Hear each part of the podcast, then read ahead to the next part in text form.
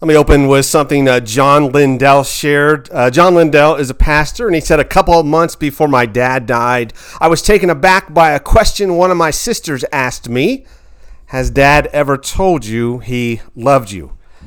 We're going to look at something here today. I invite you to take some notes. Very important, whether you're a believer, a seasoned believer, a new believer, or you're not sure what you believe. What we're going to look at here today is going to explain a lot of what the gospel really entails in daily life. It's not some of the things maybe you have understood in the past. I want to give full credit. You know, John MacArthur and John Lindell did amazing studies on this term that Paul uses in a verse we're going to look at where Paul uses uses the word adoption. Understand in the Bible, adoption does not in any way compare to what we consider that word to mean today. You know, adoption in our culture is great, but that's not the same context that the word is used in first century Rome. People in Rome were adopted for very different reasons. They were not adopted because they were orphans. As I've shared before, unfortunately, in Rome, if, if a family no longer wanted a child, they would just abandon that child on the side of the road. Terrible practice. Adoption in the first century, you also need to understand it could happen at any age. People were adopted as children, people were adopted as adults, but the term itself has tremendous meaning for each person in the world. It's not the same use as we have it in common language. Adoption in the first century Rome, it was a popular thing to do. Julius Caesar adopted Augustus Caesar. Also adopted were Tiberius Caesar, Hadrian, Marcus Aurelius. John Calvin himself said, This gift of sonship is the highest privilege of redemption and the primary work of the Holy Spirit. Understanding that you're a child of God, a son of God, a daughter of God. That's the context here in which Paul is going to write and use this word adoption. It is not the word that we use, though, in modern day English. You know, many people rate Romans chapter 8 as their favorite chapter in Scripture. Tremendous promises. We can't be separated from the love of God. It's also where we find this term where Paul says, We are being led by the Spirit of God. You have not received a spirit of slavery, of fear, but you have received a spirit of adoption as sons and daughters by which we cry, Abba, Father. The Spirit Himself testifies with our spirit that we are the children of God. So I'll use the term son just for convenience, but the context here is sons and daughters. You know, boys were adopted, men were adopted, girls were adopted, women were adopted in, in, Roman culture. Again, it was not about age, it was for something very, very different. And so Paul says, the Spirit testifies that we have been adopted as sons and daughters, in which we cry, Abba, Father, and we are now the children of God. So, what does that term mean? You know, here's a challenge. We all probably have some family situations that are not healthy, that are very toxic. I'm sure we know plenty of people also have toxic relationships. And those make some challenges when some people talk about family and try to relate to that with the family description in Scripture. What Jesus did is he shattered this idea that family is only about biology. Family, he says, is your relationship with those in the kingdom of God. And you're now a child of God. And so you have brothers and sisters and mothers and fathers and grandfathers and grandmothers that are there in that kingdom life. So if you don't have a real healthy relationship with your family, you're going to be very surprised by what this terminology means here to be adopted into a new family. So, John MacArthur shares in the ancient world, if you adopted somebody, it was not to rescue a child from the street. They did not adopt kids off the street as a rescue operation. You adopted a son because you found somebody who exceeded the capability of the children you had. An adopted son was deliberately chosen by an adopting father to perpetuate his name and inherit his estate. So here's the thing in that first century Rome, you chose to adopt somebody because you saw they had a superior quality, a character, an ability to represent your family, to manage your family's future, to inherit your estate. Again, this is the idea of saying, like in our culture, you know, you might know somebody and say, Wow, I love you like a son. I love you like a daughter. Or I admire you so much. I wish I had a son or a daughter like you. Well, in first century Rome, when they found somebody like that, they would often adopt them. Here was the challenge, the first step to make adoption happen. If you find somebody and say, I want this person as my son or my daughter. I admire them so much. We are so close. I love them more than my biological children, is often the case. We had to go through the father. And in Rome, they called it patria potestas, the father's power. The biological father had complete control over his children, no matter what their age. It was not just a, a situation where the father controlled somebody that lived under their household. They had control over that child, whether they were 5, 10, or 50.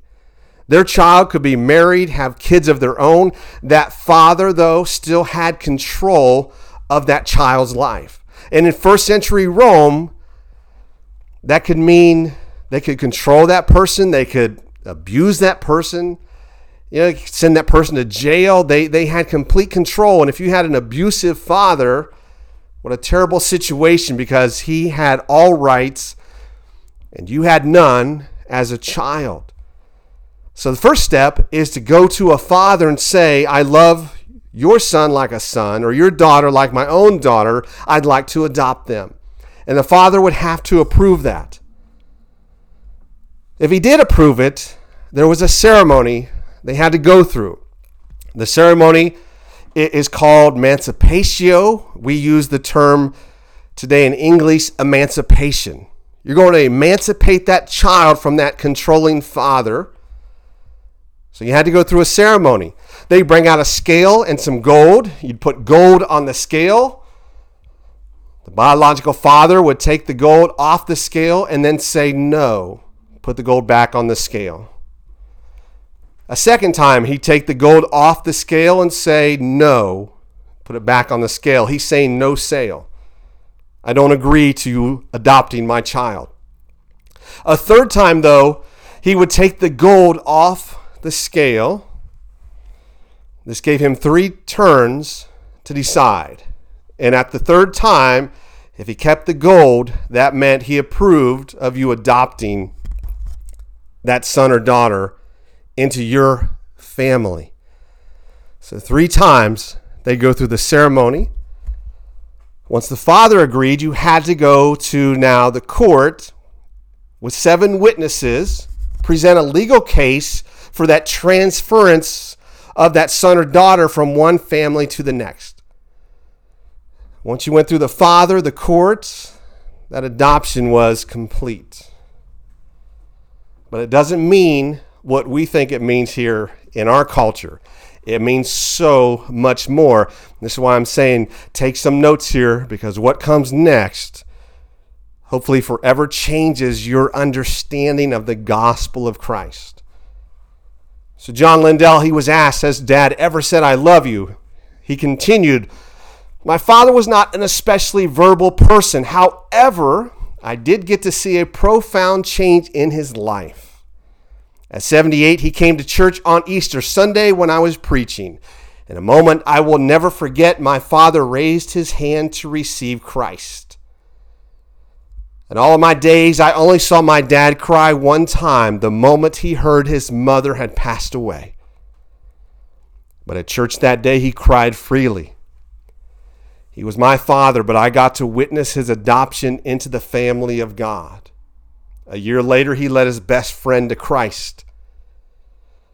No matter how old you are, no matter how much life is behind you, who you are, or what you've done, you are never too old to be adopted. Again, Romans 8, the key you have received a spirit of adoption. That meant four things in that person's life. And now you understand why Paul used that word to make a spiritual picture of what it is to be in Christ. Number one, if you were adopted, you were no longer considered a part of your former family. You were no longer considered a part of your former family. Legally and relationship wise, that meant you had no inheritance rights with that former family, but you also were not held accountable to that former father. We all had a former father. We'll talk about that here in just a moment. So, again, we might be thinking, you know, in that first century Rome, they chose the best of the best to adopt. They wanted that person in their family. Well, here's the upside down kingdom life. This is why we celebrate what Jesus did. 1 Corinthians tells us consider your calling, brothers and sisters. Not many of you were wise, not many were powerful, not many of noble birth. But God chose what is foolish in the world to shame the wise, what is weak to shame the strong, what is low and despised, even things that are not to bring to nothing things that are, so no human being might boast in the presence of God. Jesus, we're told, seeks out the, the lost, the abandoned, the outcast. You and me. To say that you are the apple of his eye. So no human can boast and say, I must be somebody. Jesus said, Let me show you. I make this offer to the nobodies that they might enter into real life. John Lindell said that sin is not just about actions that need to be pardoned, but a sickness that needs to be healed. When it comes to this kingdom life, Jesus does not leave us how we are, but he begins to transform us into who he is so we can walk in righteousness like him. Here's some great advice. Robert Murray said, For every look at yourself, take 10 looks at Christ. For every 10 looks at yourself, you know, when you say, Look at where I've been or what I've done, take 10 looks at Christ and what he offers. And recognize when you're adopted, you don't belong to the old family anymore. Who is the old family? We're told in Scripture were children of Adam. But under that old family, we're told all in Adam die. The new family, all in Christ, are made alive. Second thing, you are now heir to the new father's estate. Amazingly, the adopted son or daughter is now placed in the inheritance ahead of the biological children. And if they choose, they can take 100% of the inheritance. That's how important adoption is in this first century context. You chose somebody that you wanted to be in your family, and now they step into that family and they become the first. They can inherit everything. You're heir now to a new father's estate. Again, what's the spiritual implication? You're not a part of the old family. Adam Everyone dies in Christ, everyone's made alive, and now in this new family, you're an heir to a whole new estate, all the blessings and promises of Christ. But number three is going to probably be the, the one most identify with. Because here's the third thing that happened if you were adopted in Rome your old life, legally, no longer existed. Your old life no longer existed. What did this mean in first century Rome? It means it was completely gone. If you had debts, they no longer existed. If you had a criminal record, it was erased. It was as if you were born on the day you were adopted. Again, remember, it's not just children, it's adults. If you were adopted as an adult, your debt erased, your criminal record is gone. It's as if you were born that day you were adopted. Do you see the spiritual implications of what Paul is saying in Christ? Our debt no longer exists, it's paid.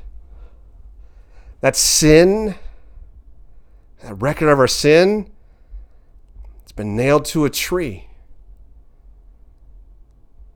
No longer held to our account.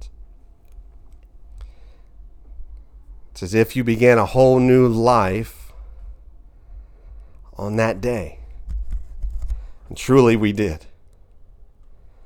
And fourth and last, you were legally considered a permanent son of that new family. It wasn't temporary, it was the rest of your life. Again, spiritually, the implication is clear. In Christ, it's an eternal relationship. No longer considered a part of your former family, and Adam all die in Christ, all are made alive. Heir to a new father's estate salvation, a new life in Christ. Your old life no longer exists. Is there a better definition of grace? Legally considered a permanent son or daughter of a new father, you're now in the family of God. This is why Martin Luther put it so powerfully when he said it's the great exchange. It's Jesus' perfection in exchange for your sin, Jesus' suffering in exchange for your salvation, and Jesus' faultlessness in exchange for your freedom.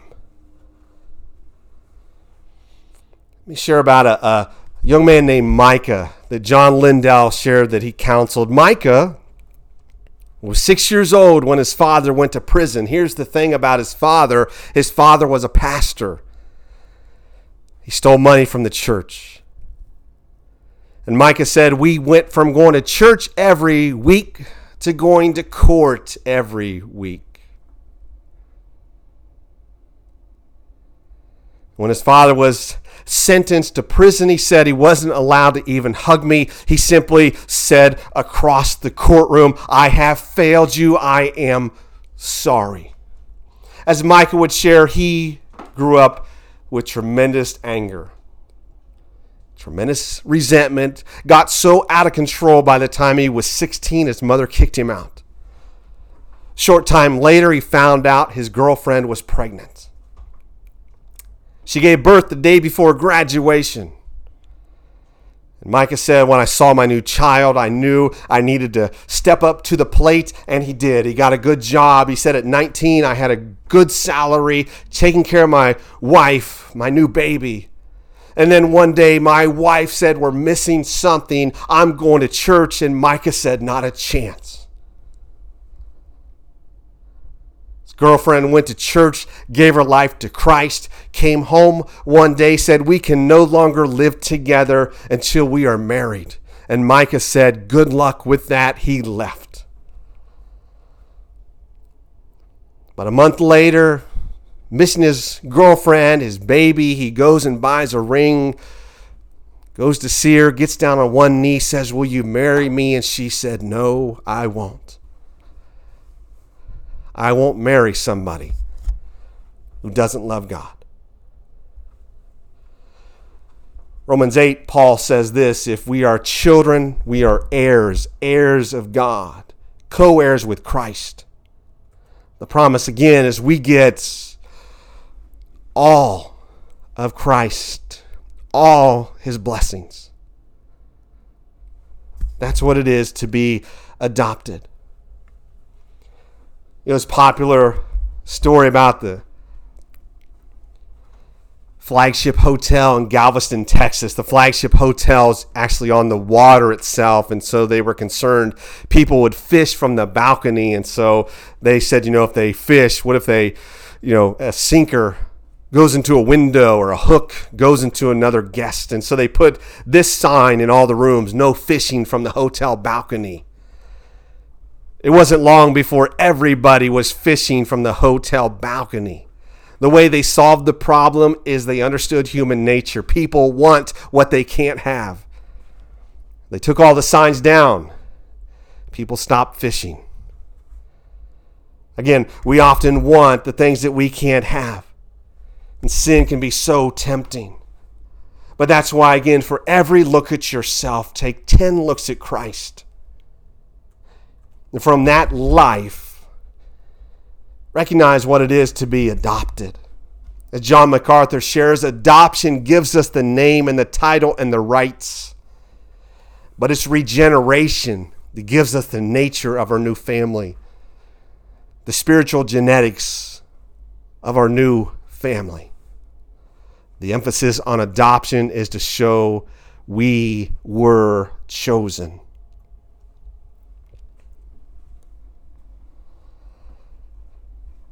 It's amazing to be adopted.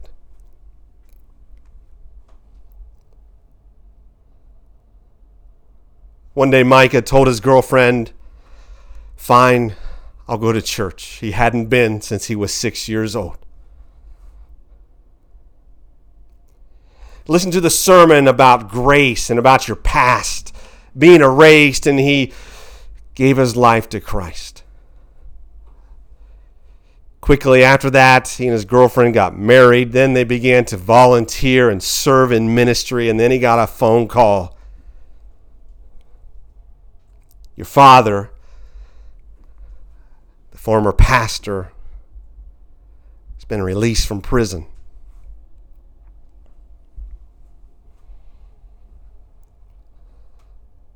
Micah invited his dad, You want to come to church? You want to hear about a new family you can be a part of? Where your debts are canceled, your record no longer exists,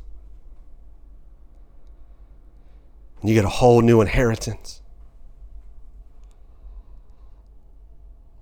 His father said, Yeah, I want that. He went to church and he gave his life to Christ.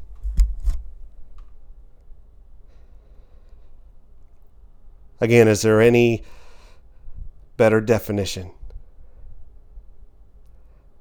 of grace than to know the past no longer exists? Your life began that day you were adopted